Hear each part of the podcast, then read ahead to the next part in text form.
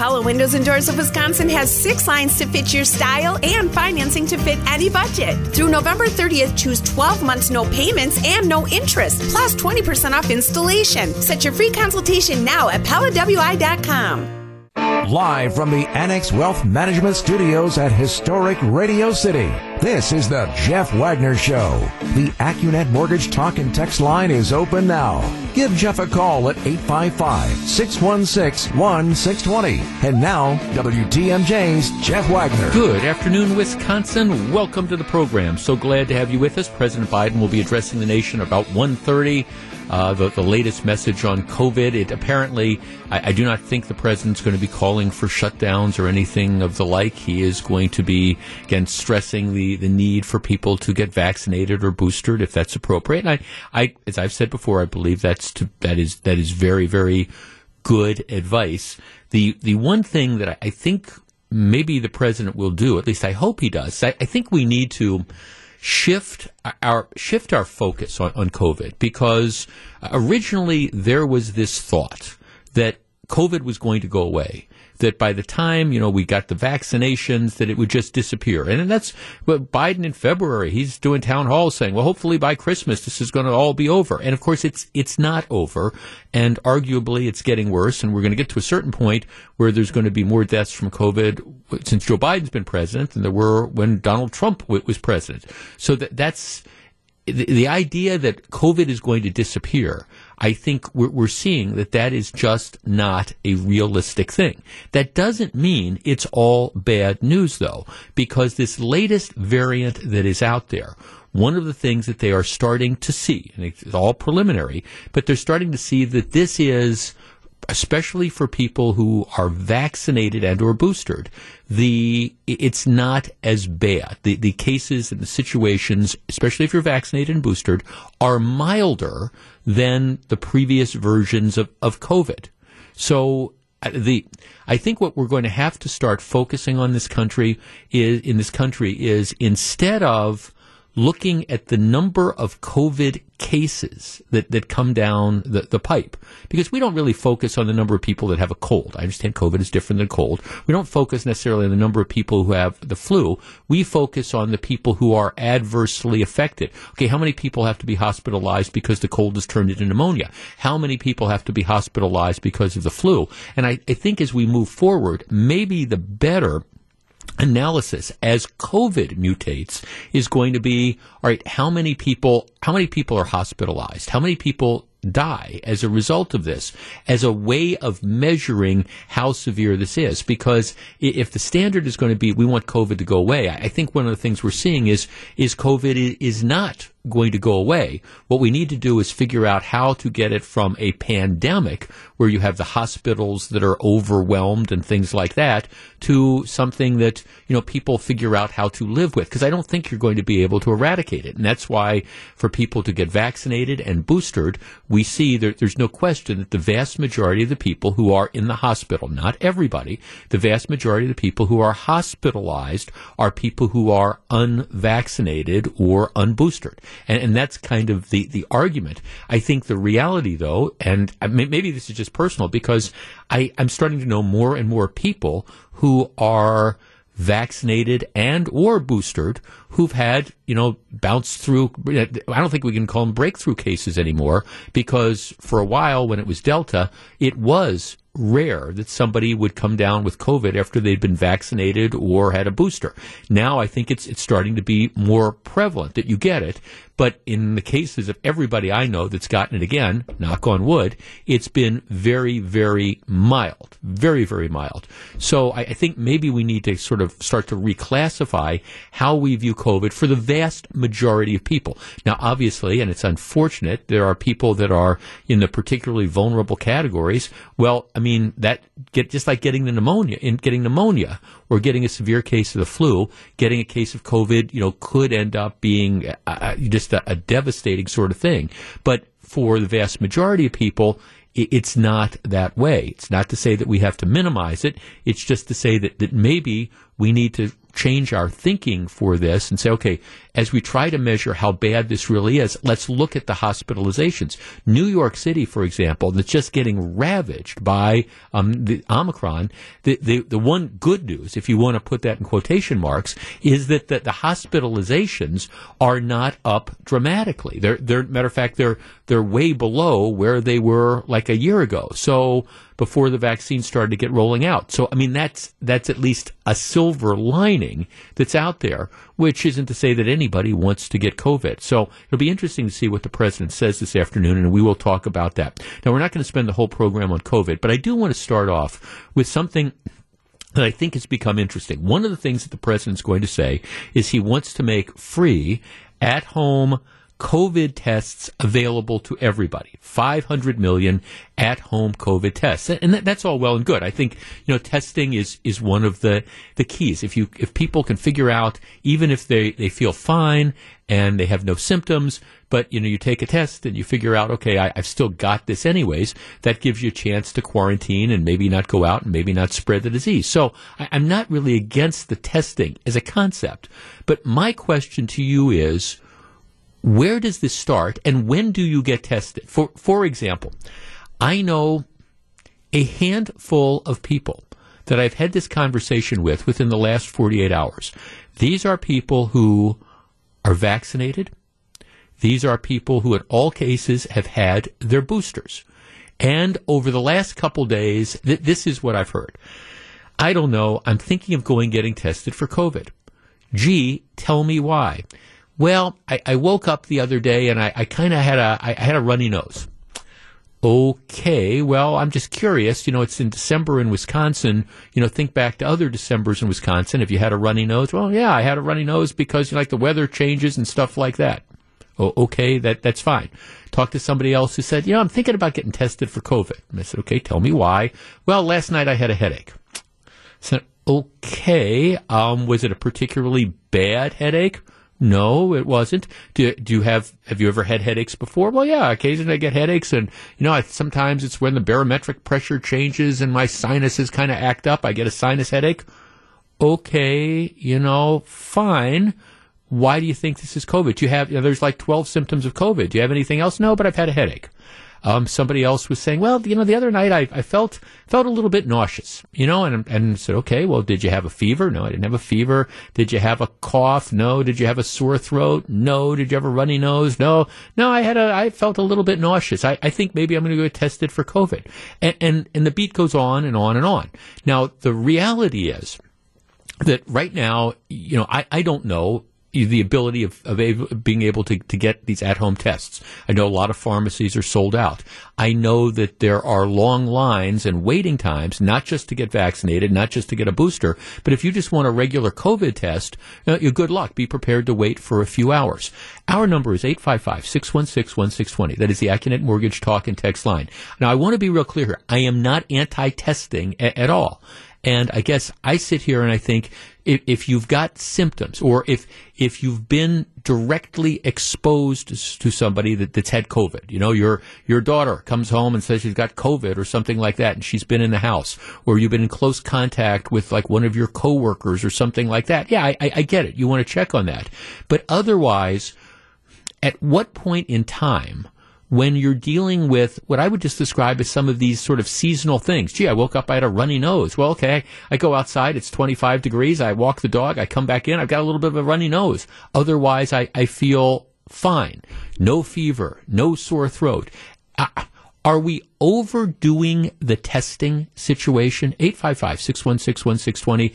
And I guess the reason I bring this up is because our, we, we want to be really cautious about COVID. There, there's no question about it.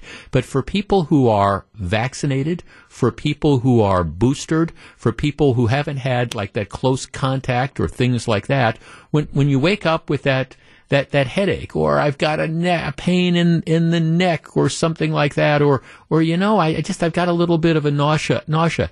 Do you run to get tested or do, do we need to Uh, maybe avoid a complete widespread panic on this. 855-616-1620. That's the Accunet Mortgage Talk and Text line. And when I ask this question, say this. In no way am I saying that, you know, if you don't feel good, you, you shouldn't be out in public. And if you've got symptoms of COVID, you, you certainly should be getting tested. My question is, at, at what point in time, every time we wake up with a sniffle, do we automatically now in today's day and age assume that that is COVID and run for the at-home test or run to the clinic to get checked out? We discuss in just a minute. Back for more. Here's WTMJ's Jeff Wagner. 855-616-1620. That's the Accunet Mortgage Talk and Text line. Okay, when when do you go get the, the COVID test? And, and I was telling this, I, I can't tell you how many people I, I know just in the last two or three days who have come down with I, I don't even say it, it's it, who are vaccinated, who are boosted, who wake up and say, "Gosh, I, have got I've got a sniffle, or I've I've got a headache, um, and I, maybe it's COVID." And, and, so it's like let, us rush to get COVID tested. And and I'm I'm not anti-testing. Don't get me wrong. I'm, I'm not. But at some point in time, every time we have a I don't know. Every time you cough, every time you you have that sniffle, is that going to be what motivates you? Now I had COVID in November of 2020, over a year ago, before the vaccinations and stuff, and and I actually felt fine. Knock on wood. Uh, the one thing that was an indicator is I had a fever. One night had a fever. The fever went down, but I, I went in. My wife said, "Okay, you've got the fever. All right." But so for me, that's what the symptom was. But if I wake up in the morning and I've got a little bit of a sinus headache because this is that time of year that happens, am I irresponsible if I don't go get tested? Now here's here, here's an interesting text I have, Jeff. I have said said this from the beginning. If we want to get COVID under control, we need to have at home testing for every single person. When you wake up in the morning and brush your teeth, you take a COVID test. And if it's negative, you go about your day. That is the only way we will get this pandemic under control. Hmm. Okay, so, I mean, as a practical matter, I, I don't know. I mean, I, I have I have a, a routine. You know, get up in the morning when I go up into the bathroom. You know, I, I got a I got some medicine I take on a daily basis. I brush my teeth. I grab the um, the, the water pick, do that, floss my teeth, shave, um, you know, dry my hair, all that sort of stuff. Okay, are, are we now? Do we expect people to also, on a daily basis, no symptoms, administer a COVID test? And and at some point in time, it's like, well, I, I get it in, in theory, but people just aren't going to do that. Jeff, I've been tested twice for COVID, once before surgery a year ago required, and September when my roommate came back from visiting his dad in Indiana and got sick with fever, etc., etc. Both of us tested negative. Neither of us have been vaccinated. Um, Jeff, you get tested, so if you know you have COVID, if you know you're positive, you stay home. That way you don't spread it. You have to have respect for concerns at, for others. All right. Well, that, that's, that raises the question then, which is, how often do you get tested? If, as they think now, um, that this new variant, that as many as, and I've seen the numbers that are floating around here, but South Africa says it might be that as many as 40% of the people who have this are asymptomatic. So does that then mean, is this going to be the new standard that, again, on a daily basis, that people are going to wake up and they're going to, just as part of their routine day, that you're, you're going to test yourself for COVID or at least screen. That's what these tests are. It's kind of a screening thing. And if you test positive, then you go in and get tested. I mean, is that, is that, is that practical? Is that realistic given the fact that I, I don't know that. I mean, again, anytime you have a sniffle, or in the case of some of our texters, they don't think that you should have to even wait for that. Doesn't matter. You go get tested. I, again, if, if I if I felt bad, if I had a fever uh, if I had multiple symptoms of COVID, no question about it. I'm, I'm, I'm going to get tested. As a practical matter, though, am I going to do it every day simply because, gee, last night I had a sinus headache? I mean, is that practical advice to give to the American people? Let's talk to Kathy in Whitefish Bay. Hi, Kathy. Hi. Um, I think a lot of unvaccinated people will use it so they can go to certain venues like see the Nutcracker, see music venues, go to certain restaurants.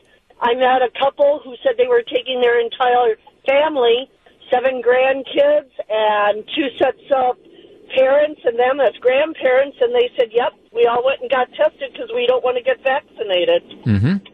So to me, it's a lot of money wasted if people would just get vaccinated. Well, but I, if- as a vaccinated person, would get vaccinated. I would get tested if I knew I was going to be around somebody high risk. Okay, so if you with that, that was going to be my question. So you're vaccinated. Let's say you wake up tomorrow and you've got a stuffed nose. You no fever, no no congestion. Just you, you've got you've got a stuffed nose.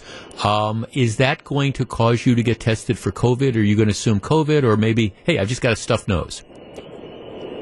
I won't get tested unless I know I'm going to be around other people that may uh, be affected by me, and then I would get tested. If I'm going to sit home all day and not do anything, no. And I would probably try to see what I have. But I think a lot of people will take unvaccinated will take advantage of this, Yeah, no, thank, thank- and yeah. uh, just help. Yeah, no, thanks for calling. Uh, you know, Right. Well, th- thanks for. call- I mean, I guess. See, and I, I that's. Oh, look, I, as I, I have said repeatedly, I, I'm pro-vaccination. I'm vaccinated. I, I'm boosted, um, and and I think I think as a result of that, the my, the likelihood that I'm going to get sick again, it's not non-existent, but that it's it's it's it is minimal. Um, and certainly, I think it's extremely minimal the opportunity that I'm going to get sick and I'm going to end up in the hospital. That's why I, I did all this stuff. I, I do wrestle with whether some of our advice, though, is counterproductive.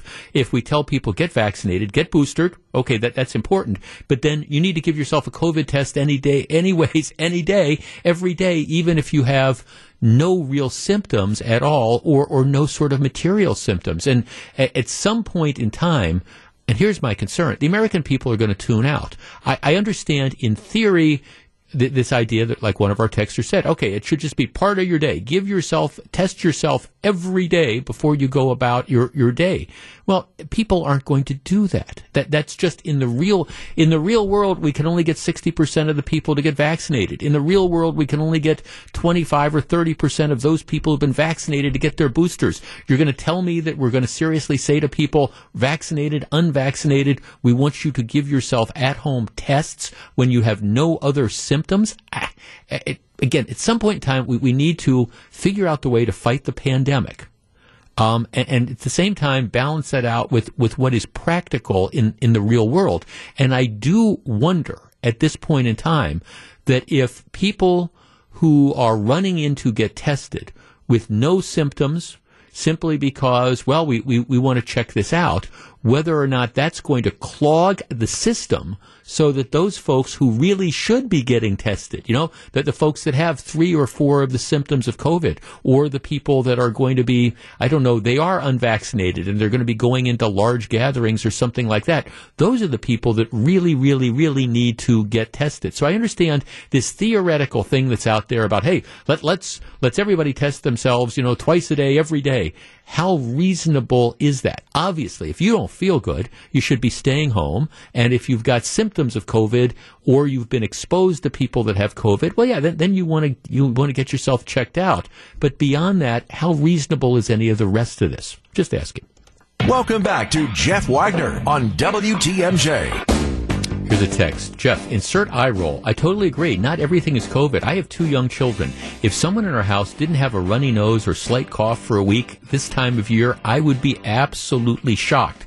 You know, when we were on our river cruise um, in France, coming back, you, you had to, now they've changed the rules. Now it has to be a negative test 24 hours before you leave. But back, back then it was 72 hours. But even at that requirement, it was a pain in the butt. And I'm, I'm not saying we didn't do it, but, but there was a pain in the butt to find someone who's going to make the, who a pharmacy that could do the test and they can get you the results in a, a prudent amount of time. It was it was just difficult. And now, if everybody's going to get tested every time they have a sniffle, or every time they think, oh, oh, gee, I, I've got ah, a little bit of a scratchy throat here. I, are we, do we really have the capabilities in testing to do that? And if we do it that way, are we going to discourage people who really should get be getting tested from getting tested? Welcome back to Jeff Wagner on WTMJ.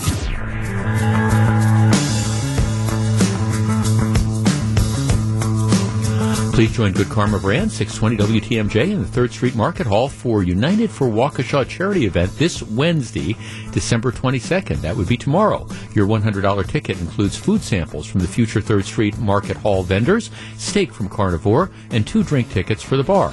Plus, former Brewers All-Star catcher Jonathan Lucroy will be in attendance. The event will take place on Wednesday from 5 p.m. to 8 p.m., with 100% of the proceeds benefiting those affected by the tragedy at this year's Waukesha Christmas Parade. For tickets or additional information, text the word ticket to the Accunet Mortgage Talk and Text line 855-616-1620.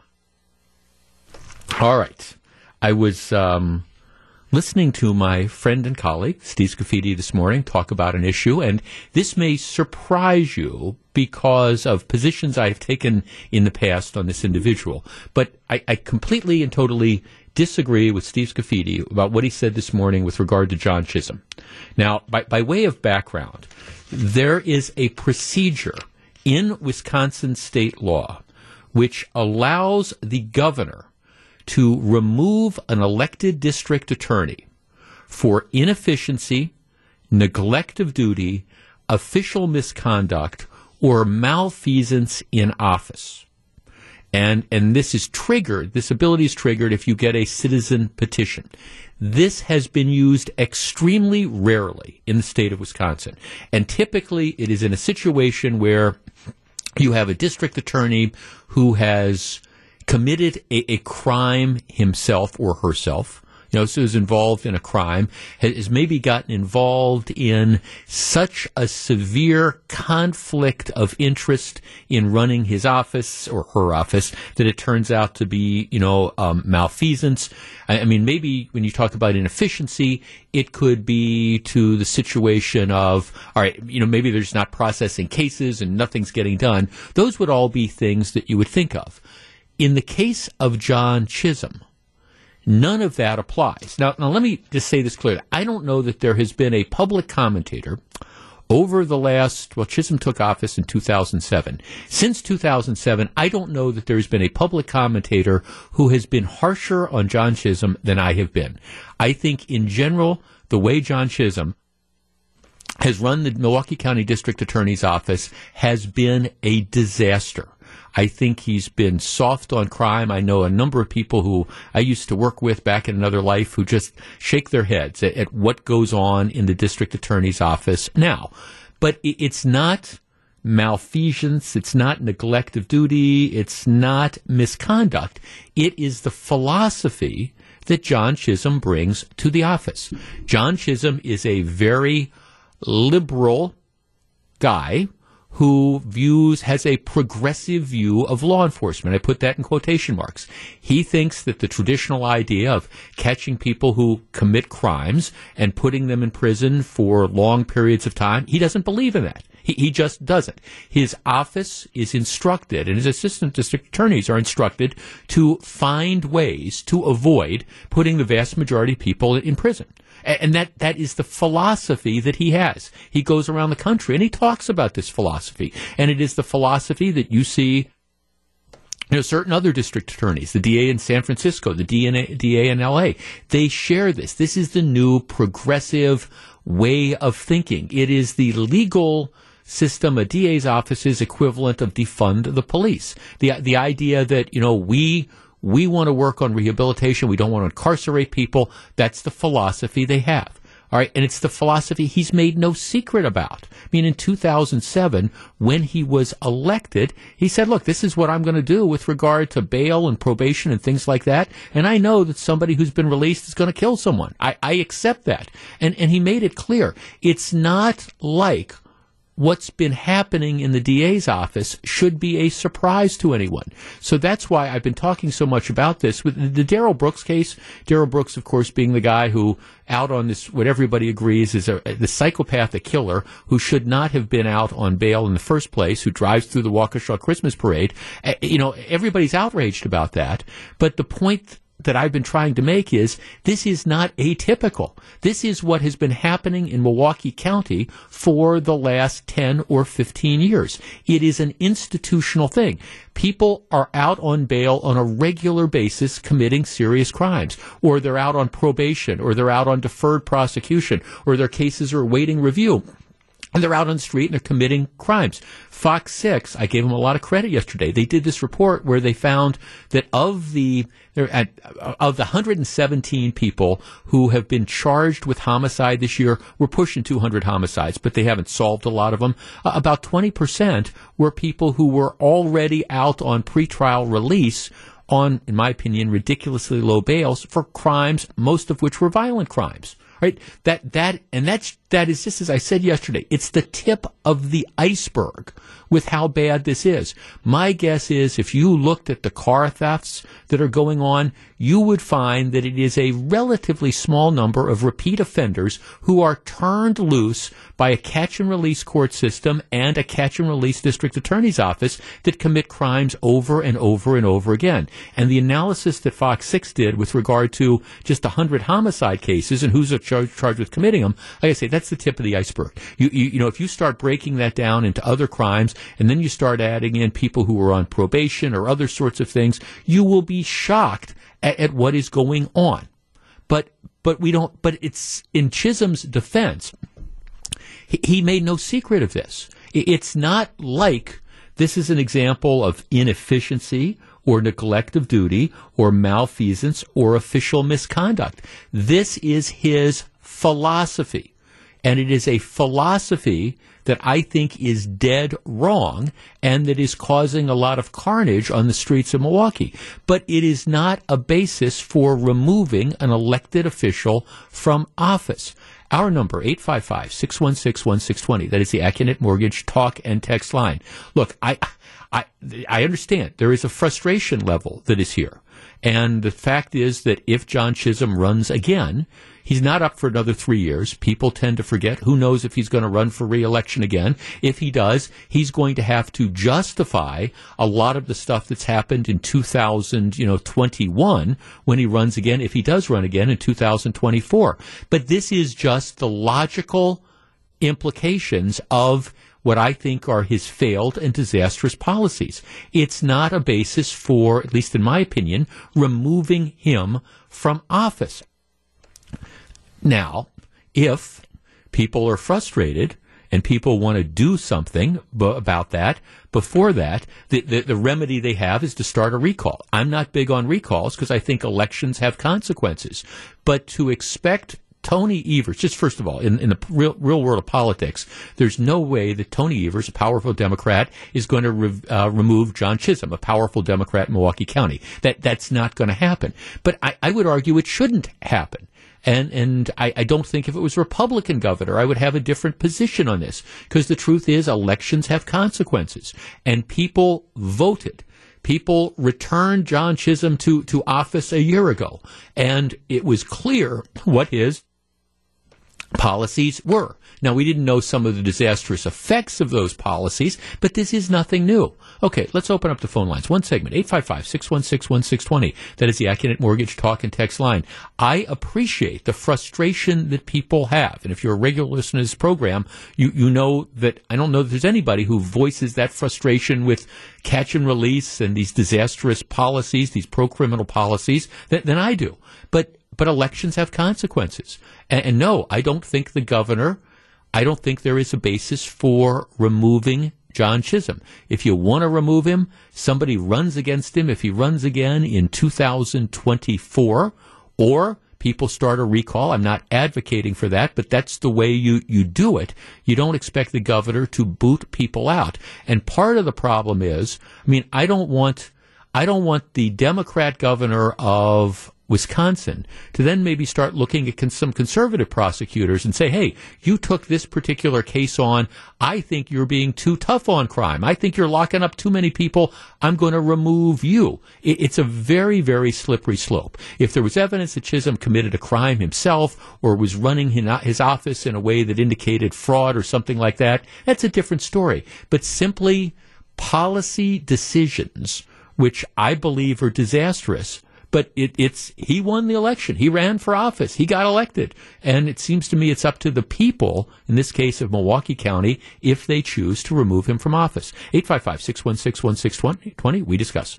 Back to take your calls. Here's WTMJ's Jeff Wagner. 855-616-1620. Jeff, this is what people voted for. We are getting exactly what we deserve. Um, yeah, don't like it, vote for somebody else. That, that, that is, that is my point. I, I just, it, what, what happened in, in Waukesha was horrific. It, it was. Um, it's, it's not, unfortunately, like I say, I don't think it's atypical. And, and, I think that, you know, if, if we had a media that really followed this stuff, uh, you would be shocked at the number of people who commit crimes while they're out on bail or out on promotion, uh, probation or, or whatever. It, it is, I believe, a philosophical failure of the system that does not lock up hardcore repeat criminals. We we bend over backwards to try to turn people loose, and then we ignore the logical consequences of what happens. But that's the philosophy that has been expressed. That is the philosophy that Milwaukee County voters voted for. So at this point in time, I, I just oh gee, we're, we're shocked that you you take a career criminal um, and and you release him on a ridiculously low bail. Oh, we're we're shocked that that something bad happened. No, this is just this this is this is the guy you voted for, and this has been the type of stuff that's been going on, in my opinion, for the last 15 years. And if you don't like it, Milwaukee County voters, vote him out next time if he runs again. But I don't think you can look to the governor and say, "Well, we want you to remove him from office." Because, quite candidly, my guess is Tony Evers agrees with the, the progressive philosophy, not necessarily an individual bail system, bail decision. My guess is that Tony Evers and John um, Chisholm are very, very closely akin in their philosophy of the criminal justice system. That, that's just my guess. But if you don't like it, vote them out. Here's the really scary thing, though, about Milwaukee. My guess is if somebody, let's say the election were next November instead of November of 2024, and Chisholm ran again, my guess is he'd probably be reelected because this is the type of thing that people in Mo, or if he wasn't reelected, it might be somebody who ran who was even further to the left of Chisholm. If that's possible to imagine, and they would win. You, you, you get the type of elected officials that you vote for. Jason in Milwaukee. Jason, you're in WTMJ. Uh, hi, Jeff. Hi. You know, I, I, I don't usually uh, change my mind based upon uh, what I hear on the radio, but I, I have to sing your praise here. You know, you make an excellent point, and you did change my mind. It's not malfeasance, and people get the government they deserve, right? Right. And and uh, you're you're absolutely right. This is this is this is a philosophy across the board, and you know you can blame it on Soros-based, uh, you know, uh, prosecutors. I don't really think that's right. true per se. But um, it, it is a philosophy, and uh, unfortunately, there's no way that he is going to be removed from office, and and also, nor is there going to be a recall because you're right. People get that the government they deserve. Can I can I make a, a comment? I, I, it's just an aside. You know, you, you did a little blurb for a, for a fundraiser, which is a wonderful thing. But it, it just uh, my pet peeve is that this keeps being referred to this Waukesha incident. It's referred to consistently as a tragedy. Okay, and and to me, a tragedy is when a a a tornado blows through and destroys a town, or a hurricane happens, or a or a tsunami. You know, this should not be referred to regularly as a tragedy. This is an this is an act of domestic terrorism, and it it just it it just it just grates me. You know that this is looked at. Oh, some man just happened you know, well, you know, his car is, you know, went out of control and drove through a parade. I mean, well, I, no, but I, I think the word. I mean, I understand. I guess I think the word tragic. All right, how, how uh, since you're on there, I, am looking at the I'm looking at the word. How yeah. how how would you have reworked this sentence then? Okay, this is the sentence. The event will take place on Wednesday from 5 p.m. to 8 p.m. with 100% of the proceeds benefiting those affected by the tragedy at this year's Waukesha Christmas Parade. What what okay, would you have said right, other than tragedy? I would I would say okay. I would say the domestic terrorism incident, but yes, you can't say that. I okay. understand. Okay, fair okay, enough. So, th- thanks for no, I get it. Uh, thanks for I, I get it, James. I'm I, am just I mean. I, and I, have heard I, have heard that, and I mean I've heard people saying you should refer to this as a massacre, or I mean clearly it, it was a tragic event. I, I guess sometimes I think we get with all due respect to Jason, we, we get hung up on on language sometimes and, and miss kind of the, the, the, bigger picture. In this case, I mean, it, it is it is a tragedy that you had all these loss of lives. Now, you're right. It, it wasn't a tragedy caused by the, a tornado or a hurricane or an earthquake or something like that. It was a tragedy that was preventable and candidly, in my opinion, foreseeable if uh, again, we had elected officials who had done their job, but I, still, I mean, I, I, try not to get too hung up on the words. And it, it, by the way, it's a very well intentioned thing. So if you're planning to go, by all means, go. I guess th- that that is my my larger point of this, and it's why I always say elections matter.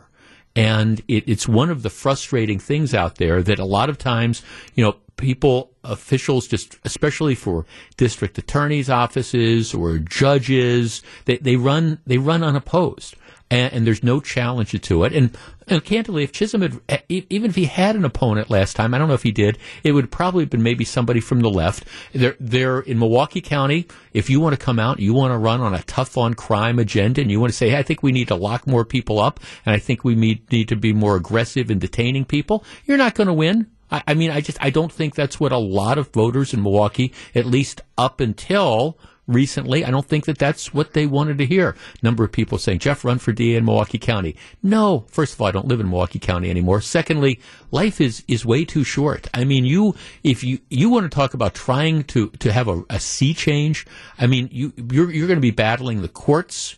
You're going to be battling, I think, a lot of people that are in the DA's office. You're going to be battling the public defenders. You're going to be battling members on the county board. You're going to be mem- battling members on the this common council. I'm not sure that it. I'm not sure that it, it can be changed at this point in time unless there's just a, a widespread reevaluation of how we've handled crimes in the last 30 years. And candidly, I'm not sure people are willing to do that. But as far as removing John Chisholm from office, Tony Evers, it ain't going to happen. It's just not going to happen. And moreover, I don't think it should happen. And this comes from probably one of Chisholm's harshest critics over the last 15 years.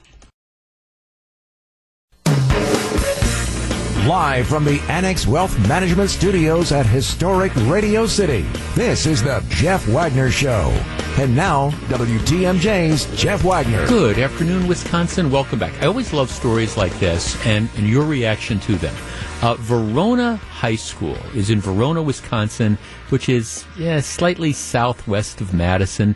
It's about 1,600 kids, so it's not a it's not a small high school. It's, maybe it's not a huge one, but 1600 is a pretty good number. Uh, Janesville Parker is a high school on the west side of Janesville. Janesville Parker, um, the most recent numbers I said found about, about 1,200 students. So it's a slightly smaller school than Verona, but it, they're, they're comparable as, as far as size. It's not like, you know, it, it's a 150 person high school versus a 1600 person high school. Okay. I, I bring this up because they, they play both high schools play interscholastic sports and one of the sports they play is girls basketball. So earlier this month, a couple weeks ago, they, they met. Janesville Parker played Verona High School girls basketball game.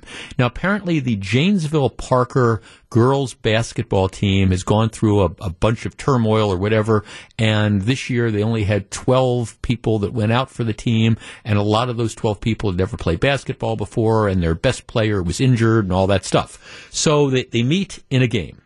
The final score Verona 106.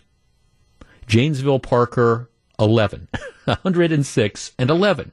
And uh, this this outcome has, at least in some circles, inspired outrage.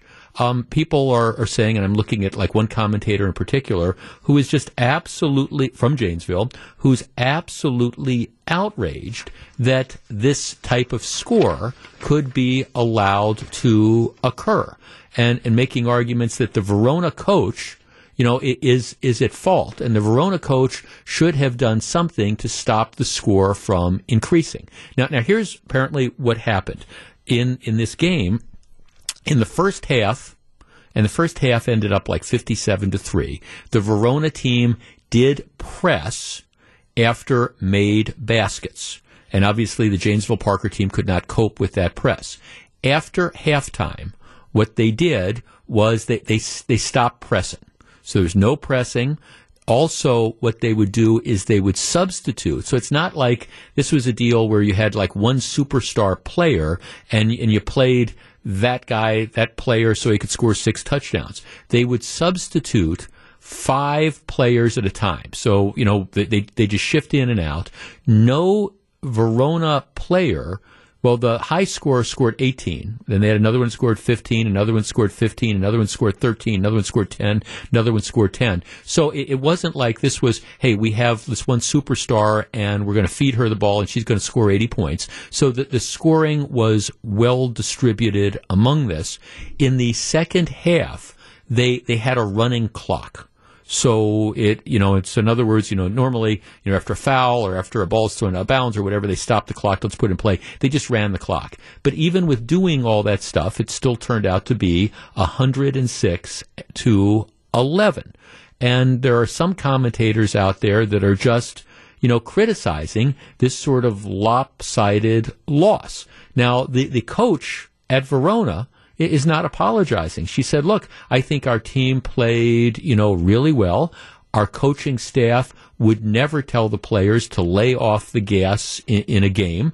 She went on to kind of imply that she thought at the end some of the Janesville Parker players weren't trying that hard, and I can understand. Maybe you get, you know, discouraged about stuff like that. But she says, look, I'm not, I'm not apologizing for this. You know, we, we're there to play th- this game. Now, some of the stuff I'm seeing, they're saying, well, they, they should have stopped trying to score. And in the second half, what they should have done is they should have said that they would pass the ball to each other 10 times before somebody took a shot, or not take a layup, or not do any of those types of things to stop from running up the score. Our number, 855-616-1620. That is the Accunet Mortgage Talk and Text line. I, I'm sorry, I, I don't I don't buy this. I'm sure it's no fun to be on the, the losing end of a whooping like that. All right. But this is high school athletics.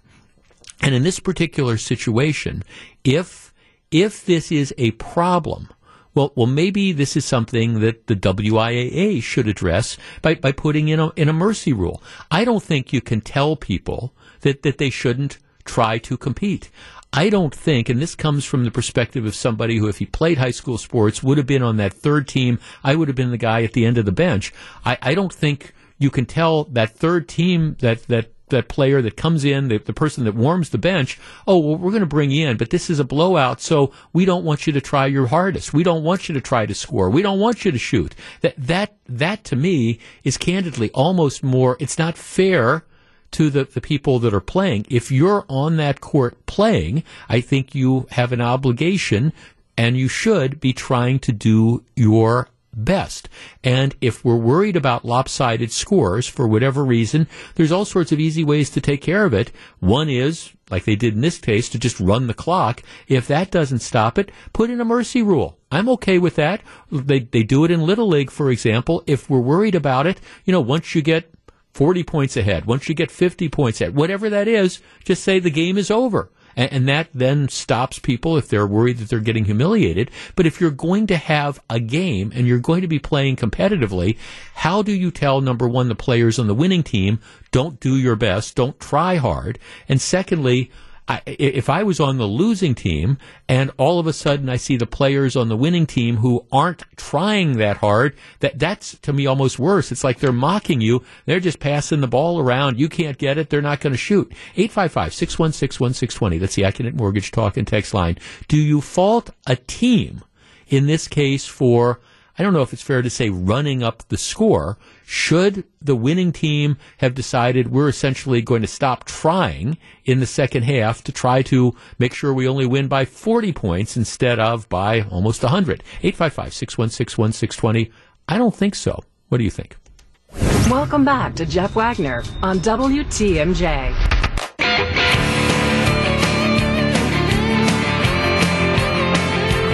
855-616-1620. That's the Accunet Mortgage talk and text line. Jeff, I agree with you. It's not fair to fault the coach or to tell Verona players not to play their best. My husband coaches a recreational 10-year-old basketball team. We have a bunch of players that have never played before. We pretty much get our butts kicked every week. However, my husband is teaching the boys the fundamentals and never ever have these boys not given 100% regardless of how badly they're getting beaten. We have to remember that losing has its own lessons as well. Jeff, the best response I ever heard about this was from a losing coach. Coach Sue said, it's our job to keep the score down, not theirs. and I guess that's, that's sort of, you know, it. Now, some people are saying, you know, why, why you know why did they stop pressing you know well they stopped pressing after the, the first half and they were ahead by 50 some. Oh, okay maybe you said we should have done that in the first you know quarter or whatever but if that's how they play i mean is it really is it really on the winning team to figure out, okay, we, we have to tell people that we're not going to play as hard? And, and again, as I said earlier, from the perspective of somebody who, if I was getting into the game, I would be that guy at the end of the bench. I'd only be the guy getting into the game if the team was up 40 or 50 points. So I finally get my chance to play and you want to say, okay, Jeff, you've got a shot. Don't take it because, you know, we want you to stall. If we're worried about blowouts, then just put in the mercy rule. It, then this whole issue goes away.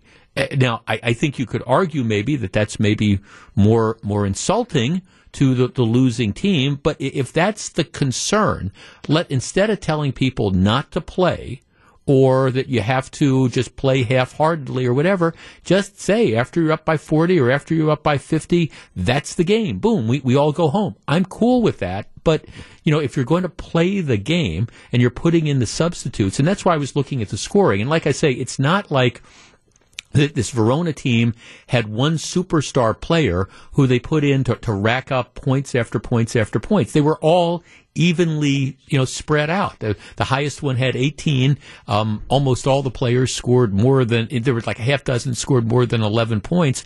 But, I mean, what, what are you going to tell these people? Don't, don't play? I'm sorry. I just don't think that's the purpose of it. Tony in Milwaukee. Tony, you're in WTMJ. Hi, Jeff. Hi, Jeff. First of all, I can't believe a team is that terrible. well, I know, but well, also that's one of the reasons I look. It, actually, I mean, uh, the, the high schools are comparable. Most times when you see these blowouts, it's you know a, a school that has 200 kids playing a school that has 2,000. You know, Janesville Parker, I think, used to be a basketball powerhouse. Um, obviously not Correct. anymore. Yeah. Yeah. But Jeff, you know, if it was my team, I would have smashed them and I don't care how much I beat them by. I would have my subs in, and if the subs played that good, I'd be thrilled to death that they're playing so well, and give them a lot of experience, you know, and and just like you said, the mercy rule. Put that in if it's games like this. Well, right. I mean, exactly. And, if that if that's a concern, and I, I am fine with that. Uh, this is from Mike in Marquette, Michigan. Many years ago, I covered a basketball game where Hurley blew out Butternut 110 to 13. The game was well out of hand at halftime, just like this one was, and Hurley's starters were pulled. I felt bad for Hurley, who, despite playing loose on defense and passing the ball to run out the clock, Butternut still couldn't score. Parents were angry at that nonetheless. Um, Jeff, um, in our high school conference, stopping the clock is the mercy rule. Um, well, so that's Jeff. Um, I agree with you. Don't rack up the score, but on the positive side, just think how much fun the winning team had. I see, I don't even know if it was that. I mean, I think at some point in time, maybe when you're playing against an opponent that's so very overmatched, you you feel bad about it. They should have just called the game. But but they did. There's no apparent provisions for that, so they did use the running clock, which would have kept this down. If they hadn't used the running clock, who knows how many points would have been scored? But is it the fault of the the winning team? Uh, let's talk to Dan. Dan, you're on WTMJ. Hello. Hi, hello. So, uh, first of all, I guess I'd like to explain WIA does have a mercy rule. If you are winning by 40 or more points, in after the nine minute mark in the second half, the clock runs. It, it never stops uh, right. all the way to the end. Well, that's not by, by, by mercy uh, rule. I mean, you just end the game like in Little League. Yeah, they they did use the running clock. I think for a, a good chunk sure. of the second half. Yeah. Yep. So I, I coached six years of varsity basketball, and we were a solid team. And I can tell you, there was a whole bunch of games where I walked into the game and I knew I was going to win by 30 points. And my take on this is, if there's absolutely no need to press for the entire half and completely embarrass the other team by being up 57 to 3. I think that could have been handled with slightly more class. And I think that if you end the game in the 80s or low 90s and you go home, it's not a headline. But to go, you know, to hit the 100, celebrate on the ashes of your opponent, uh, I just think it could have been handled with more class. And I can tell you, I would have never wanted to sign my name to a victory like that. So, at what point in time do you do you call off the dogs? And, and, and explain to me how you do that. I mean, it's a sincere question. So you're, you're ahead by you're ahead by 35 or 40 points. You're going to win. They're not going to come back, and half the game is left. What do you do? You you say you you play defense once the team approaches the three point line. You don't pressure them out in front if they struggle with ball handling.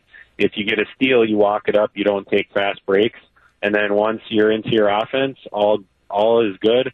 Run your offense, be aggressive, rebound, but you don't need to take. You, you basically take away the fast break points and you take away the steals off of pressure when you know you can completely smother your opponent.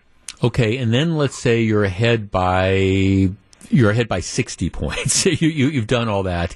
right. You know, and I'm asking, I'm, eh, you know, okay, yeah. you've still done all that, but you, you clearly, you know, it's a mismatch. So you're ahead by, mm-hmm. by 60 points. What, what do you do then? you know? Yeah, yeah, you, you can't do anything at that point. And, you know, at that point, if it's 90 to 10, and you've taken a few measures to try to show a little bit of compassion, then I say it is what it is. Yeah like the first caller said, if you don't want it like that, then practice harder. Okay. Right. Okay. Fair, no, fair so, enough, Dan. And I, and I, appreciate that. I mean, they, I mean, I just, I, I, think, and I, I, mean, I wasn't at the game, so I, I can't. I mean, they they pulled the starters. They, they put in the, the second team, and then and then they would kind of rotate like five. They they, they, they, they cleared the benches, you know, and they, they had people that were playing like that. And I, I mean, I guess it's it's just it's tough for me to say, okay, well, here, here's what you're going to do. We want you to throw 10 passes. And that wasn't what Dan was saying. Dan was saying, okay, you, you don't press. And my understanding is they stop pressing after, at the halftime. I, I just, at some point in time, when you have these situations and, and one team is clearly far superior to the other one, there, there's only so much you can do. And that, that's why I would say, that you just end the game. If, if this is a concern, I think I've been consistent over the years with these things. If if this is a concern, end the game. I do wonder though. I mean, what, what's worse psychologically? Is it worse to just get your butt kicked and say, okay, well, th- this is what happened and we need to get better, or, or maybe we need to just forfeit these games or avoid scheduling or things like that? Is, is that better than just to have the game getting your butt kicked really bad versus um, just all of a sudden, hey, it's, it's, 10 minutes left in the game. We're behind by 50 points or whatever that number is, and, and we're going to call off the game. Is what's what is more humiliating? I, I don't know, but it's in in this case. Do, do they run up the score? Well, they, they ran up the score, but I don't get the idea. See, sometimes, like I said, in these football games, you get the story where they get the star player and they're trying to get him to score like 10 touchdowns or whatever. That doesn't sound like what happened here. It just sounds like you have one team from essentially a similarly sized high similarly sized high schools that was clearly better than the other team. Uh, it will be interesting to see what happens next year. Maybe there'll be some payback. Welcome back to Jeff Wagner on WTMJ.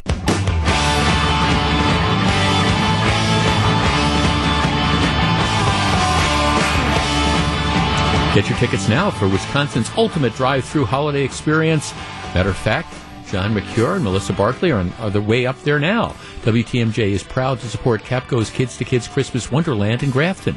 Enjoy millions of lights, three mesmerizing light tunnels, hundreds of inflatables, a rink for ice skating villagers, a nativity scene, and so much more. To secure your spot now, text the word Christmas to the Accunet Mortgage Talk and Text line at 855-616-1620. It's Kapco's Kids to Kids Christmas Wonderland in Grafton. As we said, we're still um, waiting for the president, who is running late, who will be making a major address on COVID, and we will be bringing that to you when um, when that in fact occurs.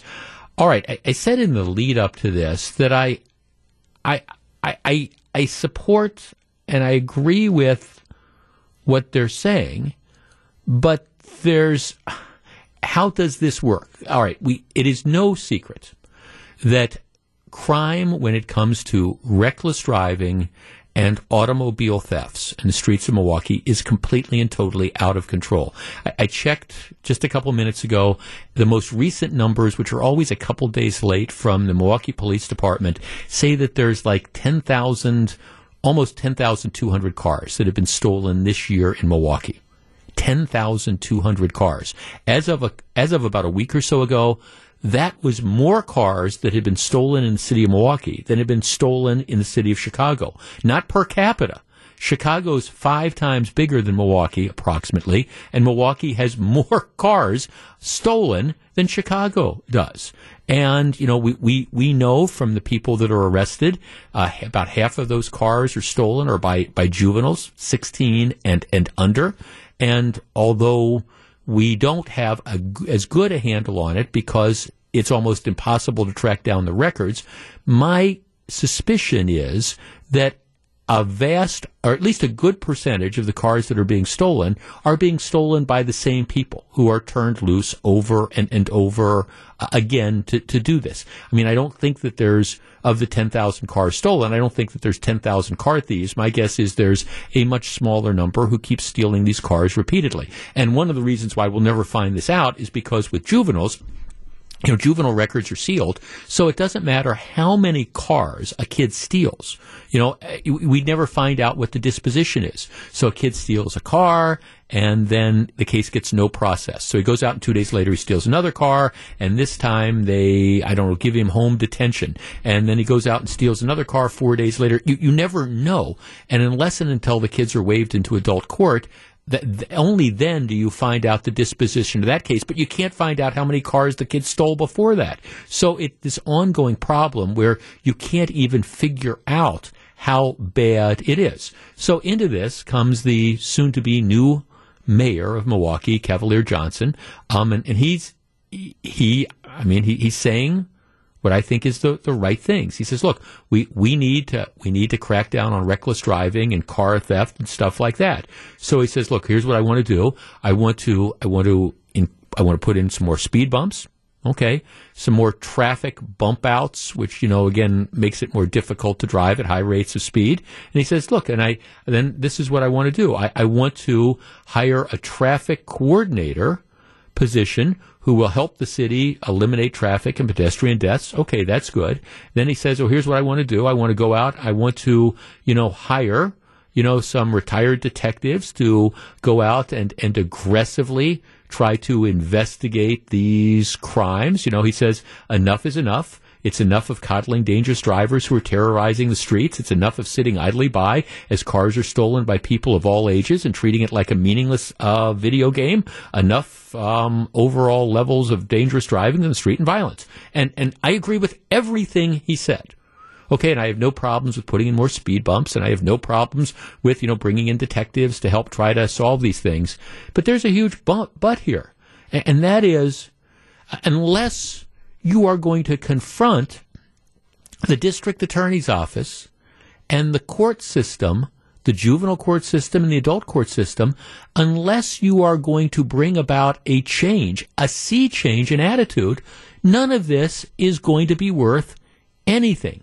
The DA's office will not waive juveniles into adult court regardless of how many cars they have stolen as a practical matter, the only way as a juvenile you get waived into adult court in connection with a stolen car is if you are fleeing the police at 95 miles an hour, you run through a red light and you hit and kill somebody. At that point in time, yeah, you get into adult court.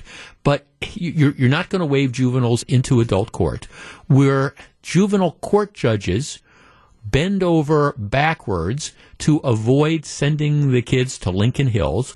There is almost no, I don't want to say no, but there are very few situations where you're going to have the juveniles that are going to be put in any sort of detention facility for any length of time. They're not going to be waived into adult court.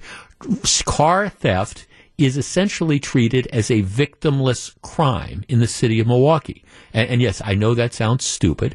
I know that you are, you know, if your car is stolen, you are in fact the, the victim. But the thinking is, well, it's not like somebody, you know, put a gun to your head and stole your car. That's carjacking. That's a little bit different. You know, you've got insurance, all those things. So there are essentially no penalties for stealing cars. So you can. Inc- I don't know that the problem with the car, the out of control, reckless driving, I don't know that the problem is that there's not enough cops. Although I'm going to be the last person that would ever say, Let, us not increase police presence and stuff. But I will tell you, un- that's not where the problem in the criminal justice system is. Okay, at that point in time, let me keep that thought for a minute. President Biden is starting with his address to the nation. And I want to start by acknowledging how tired, worried, and frustrated I know you are. I know how you're feeling. For many of you, this will be the first or even the second Christmas where you look across the table, will be an empty kitchen chair there. Tens of millions have gotten sick. We've all experienced upheaval in our lives. But while COVID has been a tough adversary, we've shown that we're tougher. Tougher because we have the power of science and vaccines that prevent illness and save lives and tougher because of our resolve. So that let me answer some questions that lay uh, out the steps the vice president and I are taking to prepare for the rising number of cases experts tell us we can expect in the weeks ahead.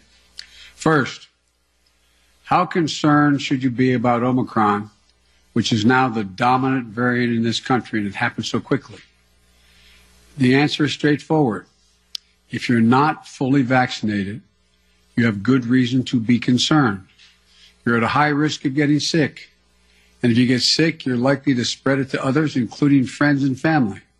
the unvaccinated have a significantly higher risk of ending up in a hospital or even dying. Almost everyone who has died from COVID 19 in the past many months has been unvaccinated. Unvaccinated. But if you're, on, if you're among the majority of Americans who are fully vaccinated, and especially if you've gotten the booster shot, that third shot, you're much, you have much, much less reason to worry. You have a high degree of protection against severe illness. But because Omicron spreads so easily, we'll see some fully vaccinated people get COVID, potentially in large numbers. There will be positive cases in every office, even here in the White House among the unva- among the vaccinated, among the vaccinated from, from Omicron. But these cases are highly unlikely to lead to serious illness. Vaccinated people who get COVID may get ill, but they're protected from severe illness and death. That's why you should still remain vigilant. According to our doctors, even if you're fully vaccinated, you should wear a mask when indoors and in public settings. Wearing a mask provides extra protection for you and those around you. And I know some Americans are wondering if you can safely celebrate the holidays with your family and friends. The answer is yes, you can. If you and those you celebrate with are vaccinated, particularly if you've gotten your booster shot. If you are vaccinated and follow the precautions that we all know well, you should feel comfortable celebrating Christmas and the holidays as you planned it you know, you've done the right thing. You can enjoy the holiday season. And thanks to the progress on vaccinations this fall, we've gone from nearly 90 million adults in July who had not even started their vaccination process to fewer than 40 million today. Still too many, but down from 90 to 40. All these people who have not been vaccinated, you have an obligation to yourselves, to your family, and quite frankly, I know I get criticized for this to your country. Get vaccinated now. It's free. It's convenient. I promise you, it saves lives. And I honest to God believe it's your patriotic duty. Another question folks are asking is, what can you do to make yourself and your family feel safer and be safer? The answer is simple. Get your booster shot. Wear a mask. Our doctors have made it clear booster shots provide the strongest of protections. Unfortunately, we still have tens of millions of people who are eligible for the booster shot but have not yet gotten it. They've gotten the first two shots, but they've not gotten the booster. Folks, the booster shots are free and widely available. Over 60 million Americans, including 62% of eligible seniors, our most vulnerable group, have gotten their booster shots. I got my booster shot as soon as they were available. And just the other day, former President Trump announced he had gotten his booster shot. It may be one of the few things he and I agree on. People with booster shots are highly protected. Join them. Join us. It's been six months or more since my second shot. If it's been six months or more for your second shot when I got my booster, you can get yours today. If you've been six months or more since your second shot.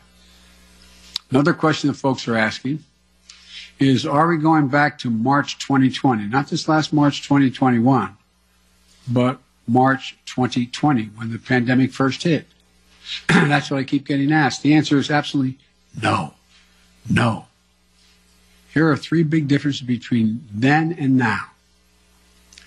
One, number one, first one, more than 200 million Americans have been fully vaccinated. In March of 2020, no one was fully vaccinated. What that means is today, as cases, a case of COVID 19 for fully vaccinated and boosted person will most likely mean no symptoms or mild ones similar to the common respiratory viruses. Over 200 million Americans should have the peace of mind that they did not have in March of 2020. They're protected from hospitalization and they're protected from death. Second point, we're prepared today for what's coming. In March of 2020, we were not ready. Today, we stockpiled enough, we stockpiled enough gowns, masks, and ventilators to deal with the surge of hospitalizations among the unvaccinated. Today, we're ready. And as I'll explain in a few minutes, we're going to be reinforcing our hospitals, helping them. Number three, we know a lot more today than we did back in March of 2020. For example, last year, we thought the only way to keep your children safe was to close, your, close our schools. Today, we know more and we have more resources to keep those schools open. We, you can get 5 to 11 year olds vaccinated, a tool we didn't have until last month. Today, we don't have to shut down schools because of a case of COVID 19. Now, if a student tests positive, other students can take the test and stay in the classroom if they're not infected, rather than closing the whole school or having to quarantine. We can keep our K through 12 schools open. That's exactly what we should be doing. So, folks, let me summarize. We should all be concerned about Omicron, but not panicked. If you're fully vaccinated, and especially if you got your booster shot, you are highly protected if you're unvaccinated, you're at a higher risk of getting severely ill from COVID 19, getting hospitalized, and even dying. So the best thing to do is get fully vaccinated and get your booster shot. And no, this is not March of 2020. 200 million people are fully vaccinated. We're prepared. We know more. We just have to stay focused. So that's where we stand. Now let me tell you about the additional steps I'm ordering today to take on what is coming. I know you've heard a lot of this in the news already this morning. Three weeks ago, I laid out a COVID 19 action plan for this winter that prepared us for this moment. Today, we're making the plan even stronger. First, we're setting up our vaccination and booster efforts. We're stepping it up significantly. In the past two weeks, we've seen the highest vaccination rates since last spring. And we aren't as vaccinated as a country as we should be, though. That's why we have added 10,000 new vaccination sites on top of the 80,000 sites that are already we had we already had in place. And even more will open in January. I know there's some parts of this country where people are very eager to get their booster, where it's harder to get an appointment, excuse me. so starting this week, I'll be deploying hundreds more vaccinators and more sites to help get the booster shots in people's arms. I've ordered FEMA, the Federal Emergency Management Agency, to stand up new pop-up vaccination clinics all across the country where you can get that booster shot. We've opened, excuse me, we opened FEMA vaccination sites in Washington State and New Mexico recently as cases have increased. And today, I'm directing FEMA to stand up new sites in areas where there is a high demand. These steps are going to help us add more, more and more booster appointments and over the, just over the next few weeks. I also want to say a word to parents. If your children are not vaccinated, please get them vaccinated. If you're a parent, understandably, who waited to see how the first shots went with other kids before getting your own kid vaccinated, you can stop waiting. Six million children in our country, ages 5 to 11, are vaccinated. Get your children protected today, now. And for those parents out there who have a child that's too young to be vaccinated, that is under the age of five, I know this can still be a scary time. But one thing, one thing you can and must do while we await vaccines for children under five, get yourself fully vaccinated and boosted, as well as those around you, your children, your caregivers, your siblings. It's critical to mask up in public indoor places.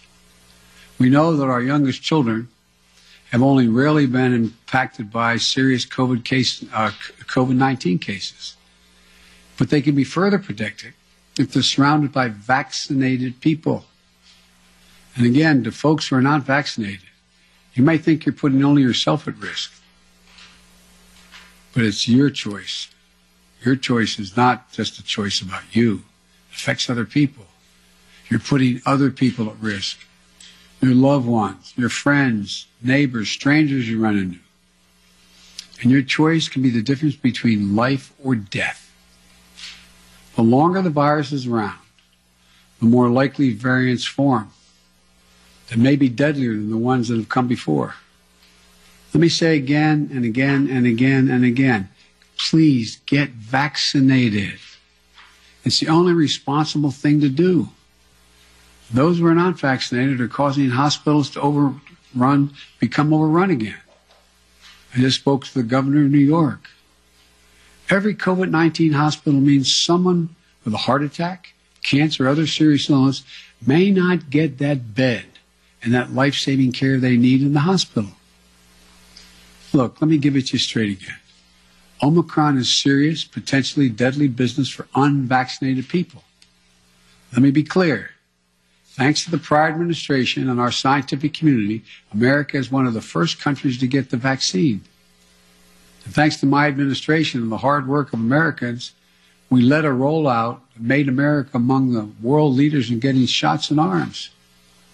But uptake slowed this summer as vaccine resistance among some hardened. Look, the unvaccinated are responsible for their own choices. But those choices have been fueled by dangerous misinformation on cable TV and social media. You know, these companies and personalities are making money by peddling lies and allowing misinformation that can kill their own customers and their own supporters. It's wrong. It's immoral. I call on the purveyors of these lies and misinformation to stop it. Stop it now. One of the other things that we know that has to be done is more testing.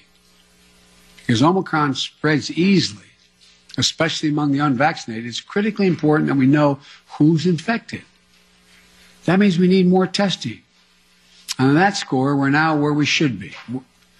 Yes, we have over 20,000 free testing sites.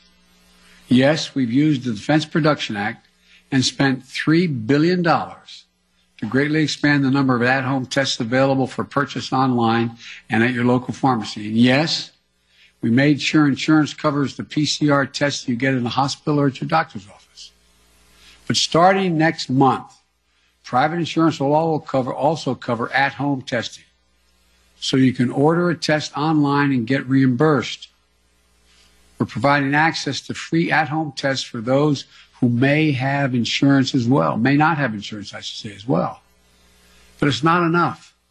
We have to do more. We have to do better. And we will. Starting this week, the federal government will set up emergency testing sites in areas that need additional testing capacity. Before Christmas, the first several of these federal testing sites will be up and running in New York City, with many more to come.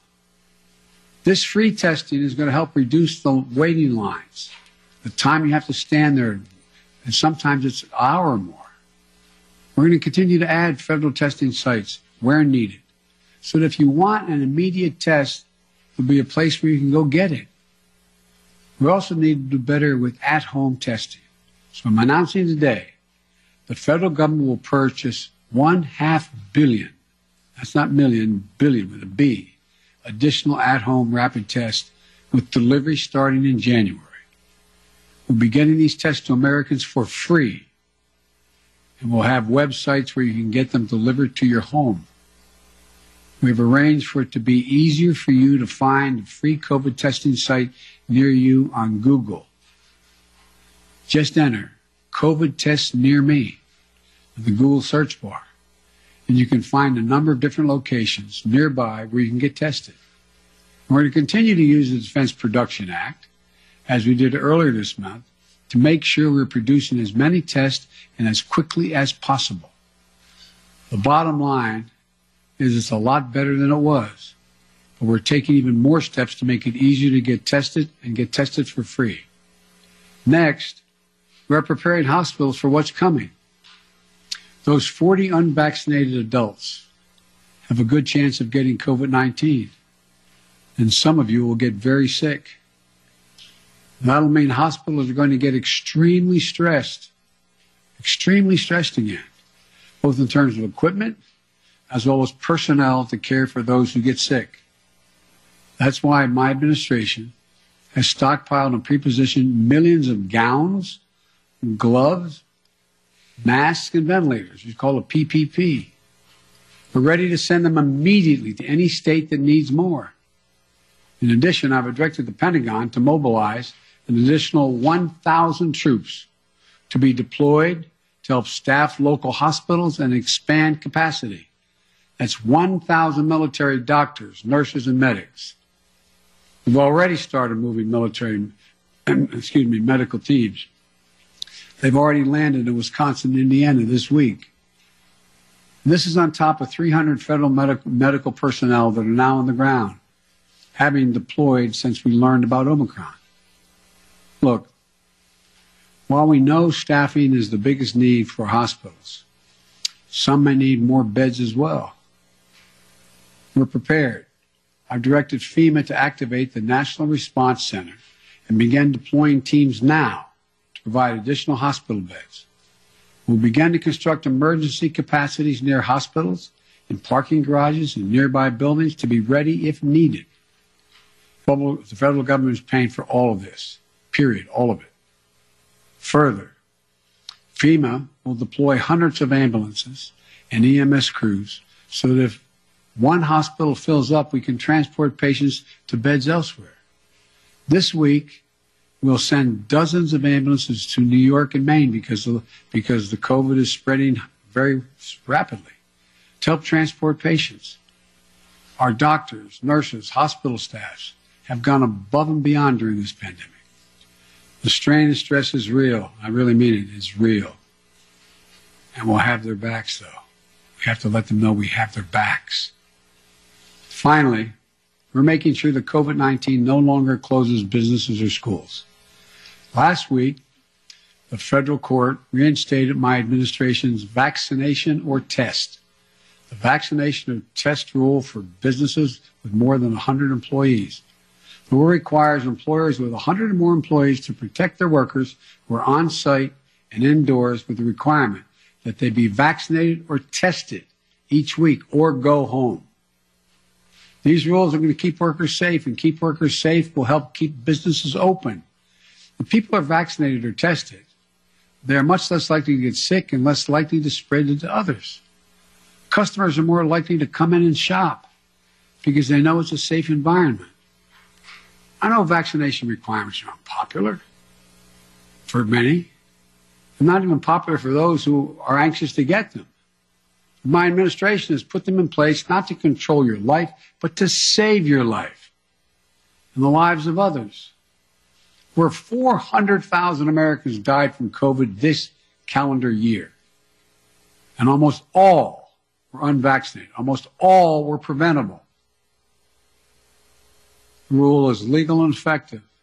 It's going to save thousands of American lives. We must also keep our K 12 schools open Look, the science is clear and overwhelming. We know how to keep our kids safe from COVID 19 in school. K through 12 schools should be open. And that safety is increased if schools require all adults who work in the schools to get vaccinated and take the safety measure that the CDC is recommending, including masking. I got Congress to pass billions of dollars in school improvements, ventilation, and social distances. Schools should be safer than ever from COVID 19. And just Friday, the CDC issued a test to stay guidelines. So schools can stay open and kids can stay in class even if a classmate tests positive. COVID 19 is scary, but the science is clear. Children are safe are, are as safe in schools as they are any place, assuming the appropriate precautions have been taken and they've already been funded. Let me close with this. I know you're tired. I really mean this, and I know you're frustrated. We all want this to be over, but we're still in it. And this is a critical moment. We also have more tools than we've ever had before. We're ready. We'll get through this. As we head into the holidays, I want us to all keep the faith. I want to sincerely thank you for your perseverance, your courage, your countless acts of kindness, love, and sacrifice during these last two years. Throughout our history, we've been tested as a people and as a nation through war and turmoil. We had to ask whether we'd be safe, whether we'd be okay, whether we'd get back to who we are. We've always endured because remember, there is no challenge too big for America. I mean this from the bottom of my heart. No challenge. We've come through better and stronger because we stay together as the United States of America. That's what we have to keep doing today. We can do this together. I guarantee you. May God bless you all, and may God protect our troops. And happy holidays. God love you all. Thank you. Mr. President, Mr. President, Mr. President, Mr. President, Mr. President, on testing, on testing, sir, you said we have to do better, but public health officials have been saying for months you need to surge rapid tests for just this moment. Is it a failure that you don't have an adequate amount of tests for everyone to be able to get one if they need one right now? No, it's not, because COVID is spreading so rapidly. If you notice, it just it just happened almost overnight, just in the last month. And So what, Mr. Mr. President, So, no, it's not a failure. But the alarm bell went off. I don't think anybody anticipated that this was going to be as rapidly spreading as it did. And so the question is, we had a lot of people who have access to the tests, who could order them, could could uh, have their insurance pay for them, et cetera. But it also, and all of a sudden, it was like everybody rushed to the counter. It was a big, big rush. And I knew that was coming. So what I tried to do is meet with the companies and use the uh, Defense Production Act to get a half a billion more tests and figure out how to get them to their homes, get them on the shelves in the store. I mean, so that, that that's what it's all about. Yes. Mr. President, what's your message to Americans who are trying to get tested now and who are not able to get tested and who are wondering what took so long to ramp up testing? Come on, what took so long? I'm I'm hearing that from people who are trying to get tested now before the holidays. Well, what took so long is didn't take long at all. What happened was the Omicron virus spread even more rapidly than anybody thought. If I told you four weeks ago that this would spread by a day to day basis, it would spread by 50, 100%, 200%, 500%. I think you would have looked at me and said, Biden, what are you drinking? But that's what it did. Now, we don't know what's going to happen from here. It looks there, there's some evidence that in South Africa, where a lot of this started, that it's dropping off quickly, too. We don't know. But I do know that we're not going to be in a position, like I said when we, remember we were having a problem with masks and gowns and the like? I said, I promise you. Remember the criticism? I got questions from some of you. Why are you still paying for all these masks and gowns? Why are you stockpiling this? because we don't know. Turns out we're going to need them. In the back, and then Yeah, such work, sir, and will you reverse the travel ban now that Omicron is so prevalent here in the U.S.? I'm considering reversing. I'm going to talk with my team in the next couple of days. Um, look, remember why I said we put the travel ban on is to see how much time we had before it hit here so we could begin to decide what we needed by looking at what's happening in other countries. And but we're past that now. And so uh, it's something that is being raised with me by the docs, and I'll have an answer for that soon. President, You talked often about the importance of keeping your word of trust. Do you believe Senator Manchin kept his word to you? And how do you be- rebuild trust with progressives in your party to advance your legislation now? You know, I told you before, you've heard me say this before. Some people think maybe I'm not Irish because I don't hold a grudge. Look, I want to get things done. I still think there's a possibility of getting Build Back Better done. And what I don't want to do is get into. And Joe went on TV today, and uh, I don't know whether it's TV or not. I'm told he was speaking to the Liberal caucus in the House and said, "Joe Biden didn't mislead you. I misled you." And so, look, I, I'm not. I'm not looking for. Let me, let me say something. You saw what happened yesterday all the talk about how my Build Back Better plan was going to increase inflation, going to cause these debts and all the like. What happened? Goldman Sachs and others said if we don't pass Build Back Better, we're in trouble because it's going to grow the economy. Without it, we're not going to grow.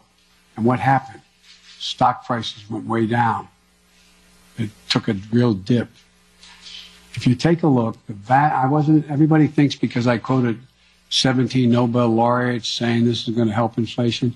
Think about it in terms of you're a hardworking person and you're making 60 grand if you're alone, if your mom are just on her own, or if you're making 80 grand, and mom and dad 90 grand, like a lot of people do, and you're worried about inflation, you should be worried about it because it's a devastating thing for people who are working class and middle class folks. It really hurts. Where is most of the cost now? The cost is finding in gasoline, even though I put, even though I was able to bring it down 12 cents a gallon, will come down more, I believe. We talked about what the cost in food prices going up, et cetera. But look what's in, look, look what's in Build Back Better. Child care. You can reduce it by up to 70%. That'll be the difference between 20 million women who go, aren't back in the workforce being able to go back if you pass it. We're talking about, health care, insulin. In a system, we got we got 200,000 kids with type 1 diabetes. You know what it's costing? It cost somewhere between 10 cents and $10 to come up with a formula, okay, a while ago. Right? You know what it's costing on average? $560, $640 a month, up to $1,000 a month. What do you do if you're a mom and a dad working with minimum wage, busting your neck? You look at your kid, and you know if you don't get that vaccine for him, or that excuse me, if you don't get that drug for him, if you don't get that that that that be, be able to take that, what happens? They're likely to go in a coma, maybe die. Not only do you put the kid's life at stake, you strip away all the dignity of a parent looking at their child. I'm not joking about this. Imagine being a parent looking at a child and you can't afford. You have no house to borrow against. You have no savings. It's wrong. But all the things in that bill are going to reduce prices and cost for middle class and working class people. It's going to reduce their cost. What, what, what's inflation? Having to pay more than the money you have because things have gone up. Well, bring down all those costs across the board from child care to a child care tax credit. But I'm not supposed to be having this press conference right Mr. President, did Senator Manchin break his commitment to you? When you announced the framework, the White House says that all 50 senators were believed to get behind it, all 50 Democratic senators. So did Senator Manchin break his commitment to you? Senator Manchin and I are going to get something done. Thank you. Sir, do you still have the car with the deaths? invade Ukraine, sir.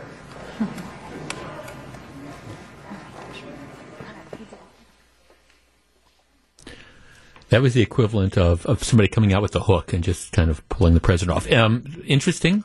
About 30 minutes, uh, the president, most of his remarks, all of his prepared remarks addressed uh, to dealing directly with the whole concept of COVID and uh, he repeatedly urged Americans who are not vaccinated to get vaccinated, and people who are vaccinated, he urged people to get booster shots. He talked about how he would be rolling out more tests, and the, the plan was to actually create websites where you could get access to, you know, free testing for COVID, which is delivered to your house. And then at the end, he decided to answer a couple questions, got sidetracked on the whole Build Back Better thing.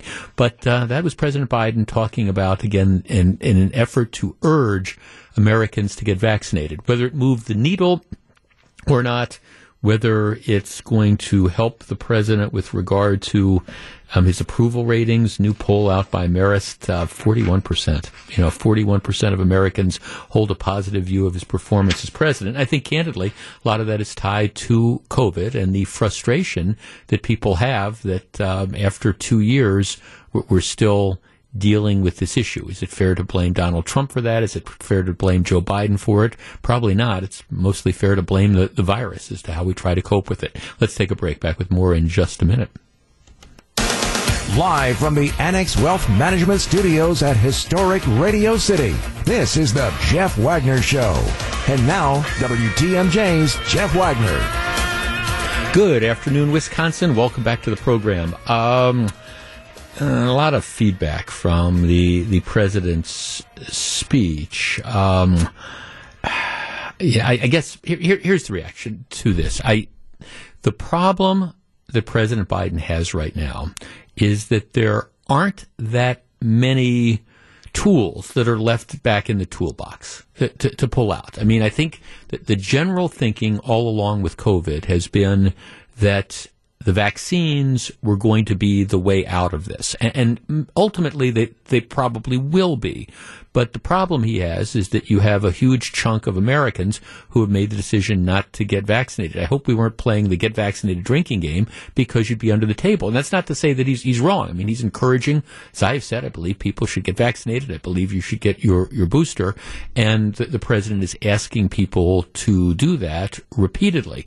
The question becomes, is that going to move the needle? And are the people who have decided that they're not going to get vaccinated, are they going to somehow suddenly change their positions on this? Because it, it look, you, you just can't you can't argue with the reality that yes, it is true that if you're vaccinated and have your booster, you can still get some form of COVID. But it, it's unquestionable that your chances of being hospitalized and dying are are almost non-existent. The people, by and large, that are filling up the hospital beds are people who are unvaccinated, which is the argument. And I don't think the president can say that enough, and he certainly said it a lot. I think his remarks about the, the increasing the amount of testing and the availability. I think that's a, I think that's a good idea. It's, it's tough to argue with that, as we talked about in the beginning of the program. My question is, what are the standards and when do you get tested? And again, it's is it if you wake up in the morning and you've got a sinus headache, does that mean you, you treat it as COVID? I, I think there has to be some sort of balancing there. And again, if if people are not feeling well and you've got multiple symptoms, well, sure, you want to get tested. Um, it's just I, I, think there needs to be a better job of communicating to the American people when it is that you need to, you know, when is it that you should get tested? You know, during the 12 o'clock hour, we had one of the texters who said, well, I think that we should do this every day. It should just be part of your routine, like brushing your teeth. To which it's like, well, that, that's in the real world, we, we know that that is not going to happen. So how do we do it? But I certainly have no issue with trying to make more rapid tests available to the American people because that is one of the things. If you're not feeling good and you want to know, do I have a cold? Do I have a flu?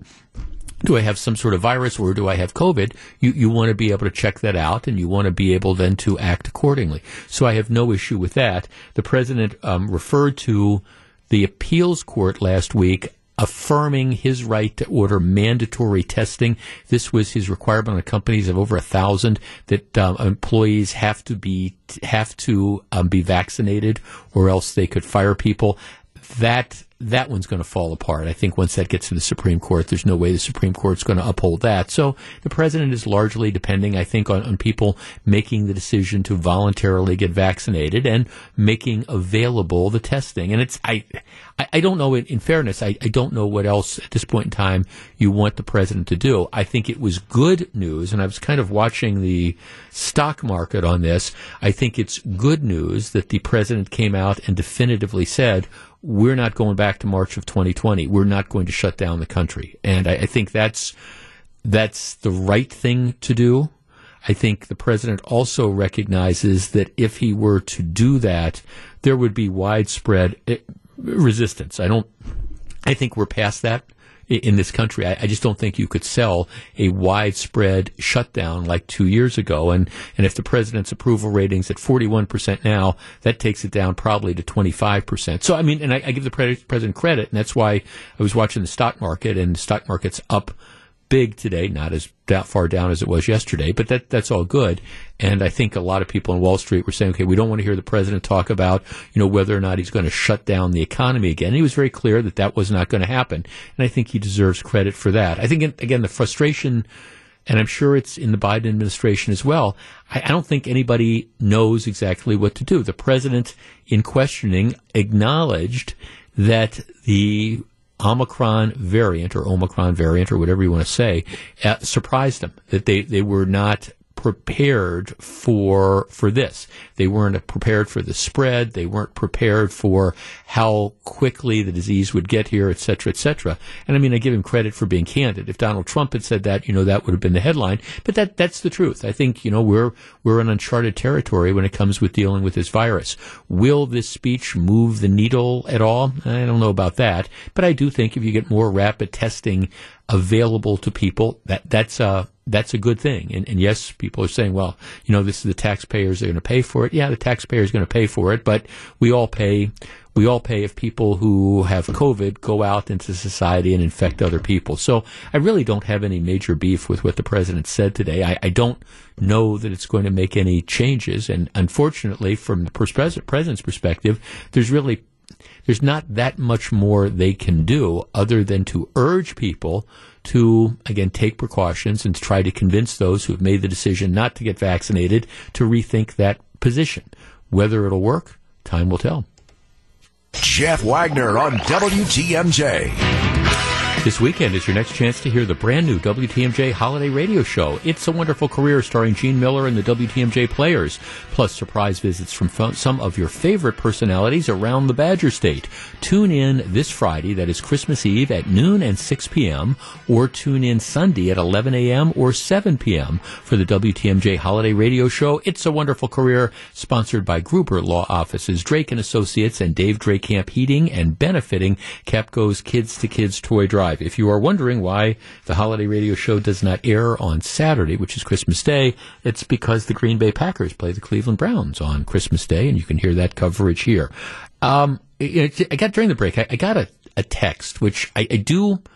I do think raises this issue, and it ties back to something we were talking about in the first hour of the program. Here's what the text says Jeff, I am online right now trying to schedule a COVID test I have had symptoms for a couple days. I don't know if it's a cold or COVID, but the problem is I can't find an appointment in Racine until December 26th, which would be Sunday. Uh, that is not helpful. See, and this is, this is, if I were to give any advice to the, the medical community that's out there, until we have a system set up where the, the availability of rapid testing is such that anybody can get one anytime. And, and we're not close to that at this point in time. And I, I, have no issue at all with testing. But the problem is, I think we, we need to start establishing criteria that, that are understandable for when people get tested. Because as I was saying during the one o'clock hour of the program, I mean, I know people who it, this, it is, it is late December in Wisconsin right? Can I see a show of hands? My guess is just routinely, you know, you, you wake up some morning and, and maybe you've got a sinus headache because the, the, the, barometric pressure changed, or maybe you've got a, a, sniffle, or maybe because the air is dry, your throat's a little bit dry. And, and these are all like, like normal sort of symptoms. Well, I, nowadays, I, I know people who have these these various I would say minor, ordinary sort of symptoms, who then all of a sudden to say, okay, is this COVID? And, and so then there's this rush to try to get testing. And it's not, again, a thing that, that should get tested or not get tested. But for everybody that wakes up with a, oh geez, I'm, I'm always allergic to the dog, and now I've got a little couple sniffles, and, and maybe this is COVID without any of the other things. Then you run out and you get tested, and that, that's great if you can get access to it.